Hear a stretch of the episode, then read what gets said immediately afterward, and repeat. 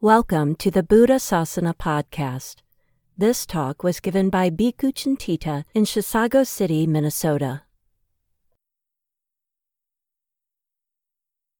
Theravada or Mahayana ordination happens in two stages one novice ordination and two higher ordination.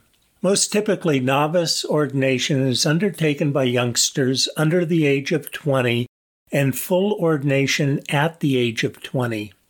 However, for oldsters already over the age of 20, like me, for instance, both can happen in quick succession. At least this is customary in Myanmar. Novice ordination involves shaving the head, donning the robes, and taking the refuges and ten precepts. It requires only one monk to perform, it's a private ceremony not requiring approval of a Sangha, a group of monks. In my case, I was a novice for one day. Ashin Aryadhamma, abbot of the Sitagu Buddhist Vihara in Austin, Texas, with whom I had traveled to Myanmar, gave the precepts.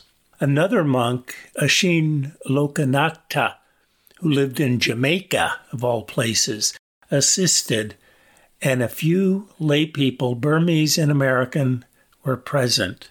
We went outside to a large community outdoor bathing facility, basically a well like structure common in Myanmar, where I got my hair wet and let Ashin Lokanatha shave my head. I had been shaving my head myself for years since ordaining in the Zen tradition, but I had then let my hair, or what was left of it, grow for about three weeks for just this occasion.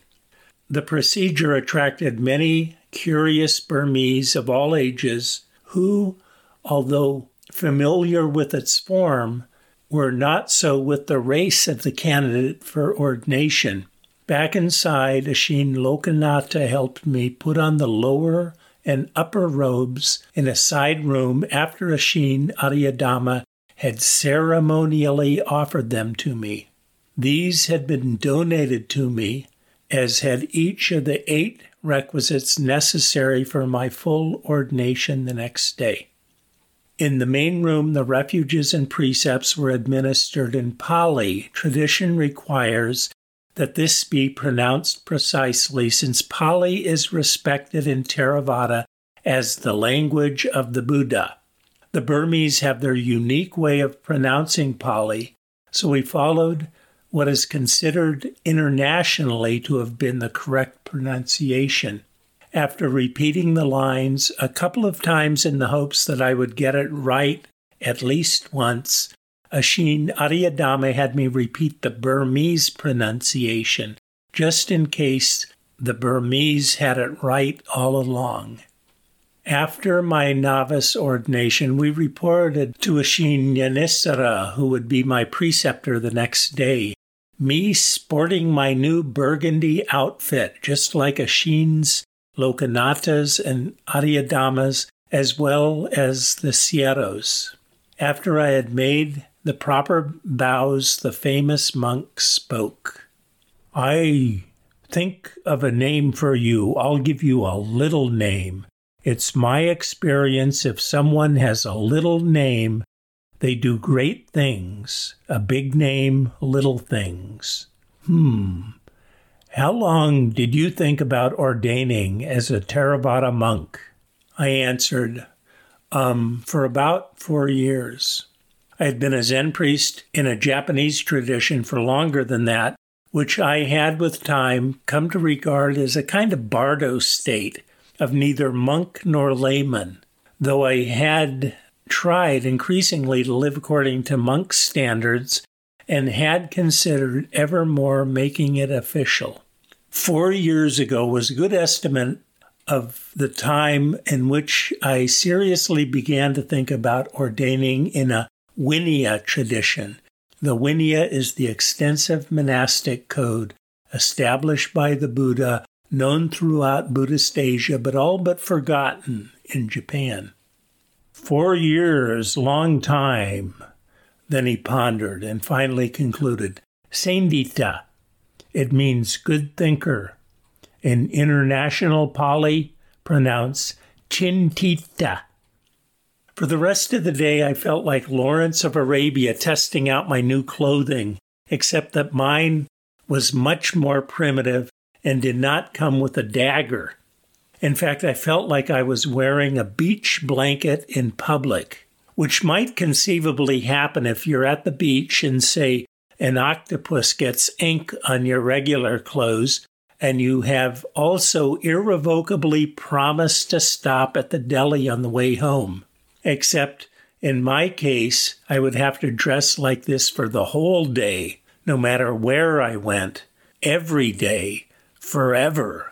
Apparently, such fasteners as buttons, straps, zippers, and Velcro just didn't exist at the time of the Buddha, so the outfit stays on more or less by willpower, like a beach blanket would.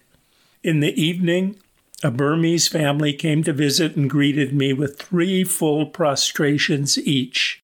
It occurred to me what it must feel like to be a Buddha statue, just clay, but the unaccountable, symbolic recipient of great reverence that had been earned by someone else. So, why again did I want to become a monk? First, so that life would not be a problem for myself or for the many others whom my misguided actions would otherwise harm. Second, so that I could bring the fruits of life and practice to my people. America is spiritually crippled. Its people, by and large, lack any semblance of inner fortitude they live desperately, often in the midst of wealth and splendor, encountering the world with fear, all the while seeking in vain any bit of personal advantage that might make it all okay. I believe Buddhism will become a positive force in America's future as it has in my present. But history shows Buddhism never exists long or healthily and never ever enters new lands apart from its Sangha, its third jewel, its monastic community. I wanted to dedicate myself on behalf of Buddhism in the West to the development of an American community of nuns and monks, and what better way than to be one? My full ordination as a bhikkhu, a fully ordained monk, was at 7 a.m. the next day. Many people had mentioned that this timing was auspicious. It was a full moon day. It was Nyanisara's birthday, and it would be the first ordination held in the newly built, magnificent 600 seat conference center which would also now serve as an ordination hall at Sitagu International Buddhist Academy, designed on the model of the famous Sanchi Stupa in India. In my ordination, Nyanisara Sayadaw acted as preceptor. My teacher, Ashin Aryadhamma, acted as instructor, which meant he would have to do most of the talking during the ceremony, largely in Pali. Full ordination involves acceptance into a Sangha consisting of at least five monks. There were almost 100 monks present, as well as about 30 lay people sitting far in the back, including all of the Americans and the Burmese in the pilgrimage group with which I had traveled around Myanmar. Reclusive by nature, I had hoped for a minimal affair. The entire ceremony was scripted, had been scripted many centuries earlier. Aryadhamma checked to make sure I possessed all of the eight requisites three robes, bowl, razor, etc. then took me to a far corner of the space to meet with me privately to ensure my qualifications. Then, leaving me in the corner, formally requested my ordination in front of the preceptor and the Sangha. Receiving no objections, a single monk could veto the proceeding. He then summoned me before the preceptor, where I formally requested ordination with all of the appropriate bows. The preceptor determined that I was qualified, and a small chorus of monks chanted a text three times to officially accept me into the Sangha. A more relaxed mood ensued, during which the preceptor clarified the four disrobing offenses to me in English. I had taken a set of 227 vows, but only these first four were actually cited. For violation of any of these meant permanent expulsion from the Sangha. The whole ceremony lasted about one hour. My ordination had occurred on Sitagu Sayadaw's birthday immediately before the offerings made to 1,000 monks and 1,000 nuns on Sayadaw's behalf. Since I was clearly the monk with the latest ordination date, I was prepared to fall into the obscurity of the end of the long line of monks.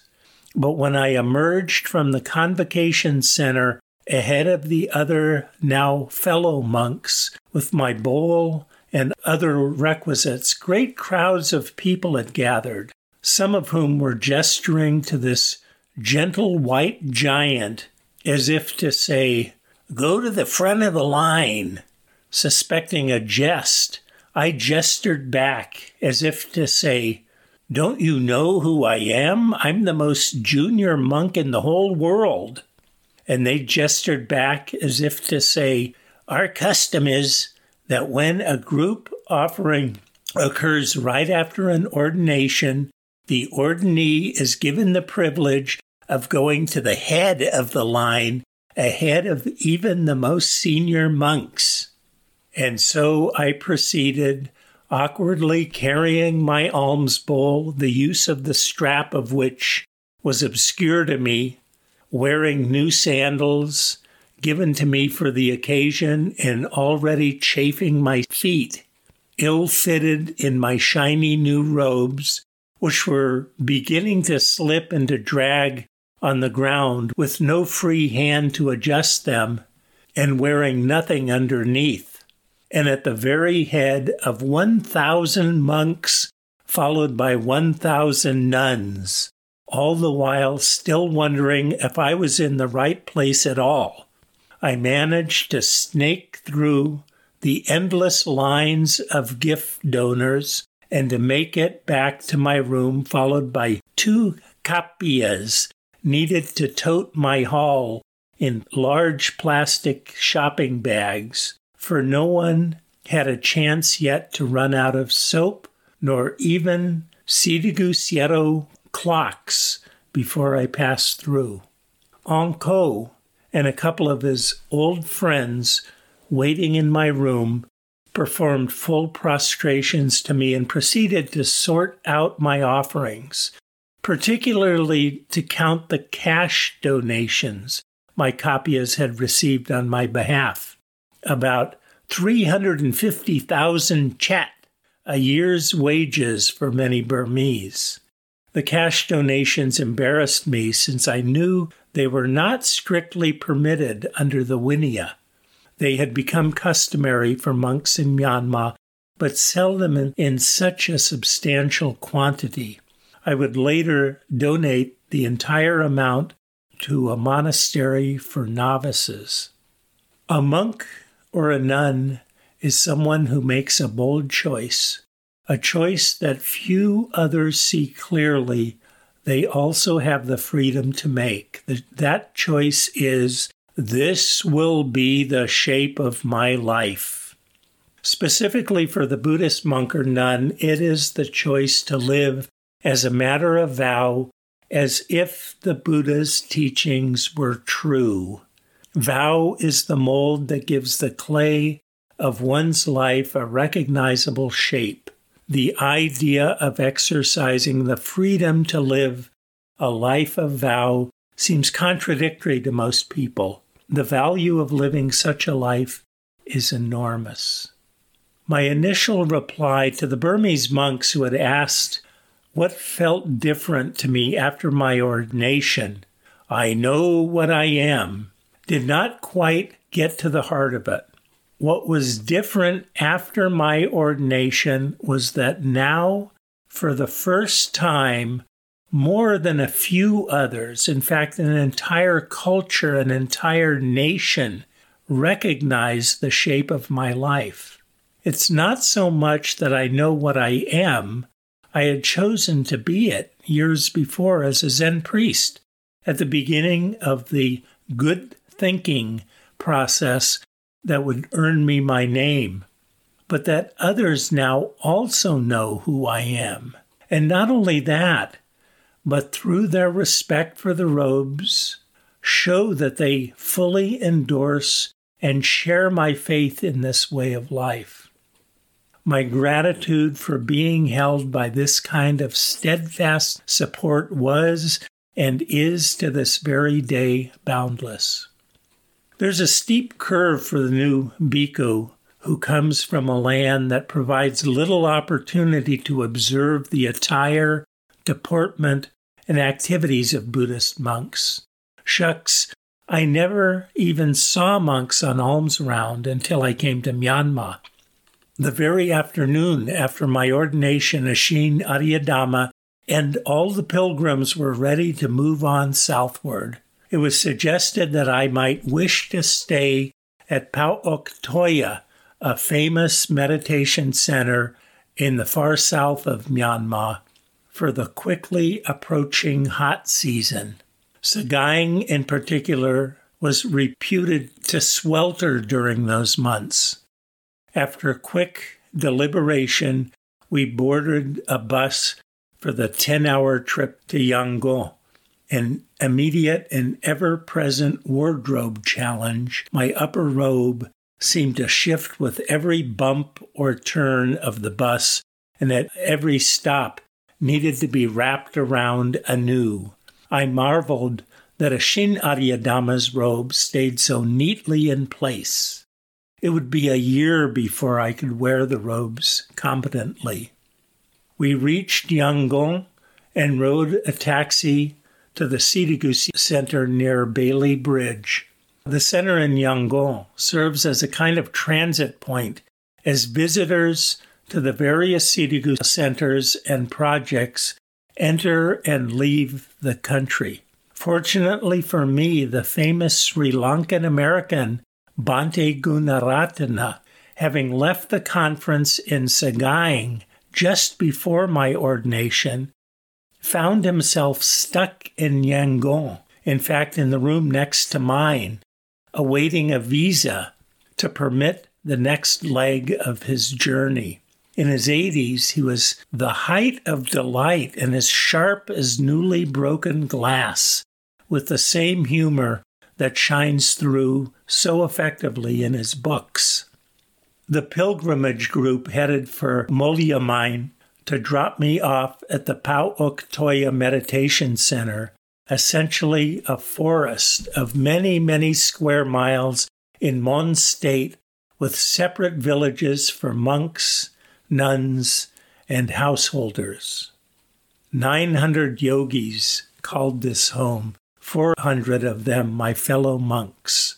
This famous center lent its name to its famous abbot and meditation teacher, Pa-Auk Sayadaw. I took up residence and bid the remaining pilgrims farewell. I would see most of them the following year back in the States.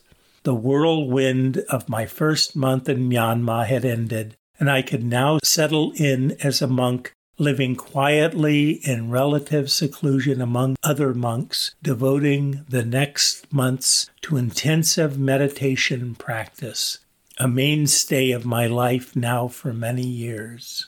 I remained at Pa-Auk for 53 days on intensive meditation retreat deep in the jungle. 76 of my fellow monks were foreigners at the time I arrived, many of those from Mahayana countries, Korea, China, especially Vietnam, and even a Theravada ordained monk from Japan. We all accepted every meal into our alms bowls, wearing our robes in the complex, formal style that covers both shoulders, went off to eat alone under a tree or in our cabins, otherwise, mostly meditated all day, and once every two weeks assembled for a long recitation of monk's rules. After that, I returned to Sagaing and to the International Academy, where I had ordained and began intensive studies, availing myself of the English library there. In December, I returned to Rangoon for about two months before returning to the States. During all of my time in Sagaing and Rangoon, I taught English to Burmese monks and nuns.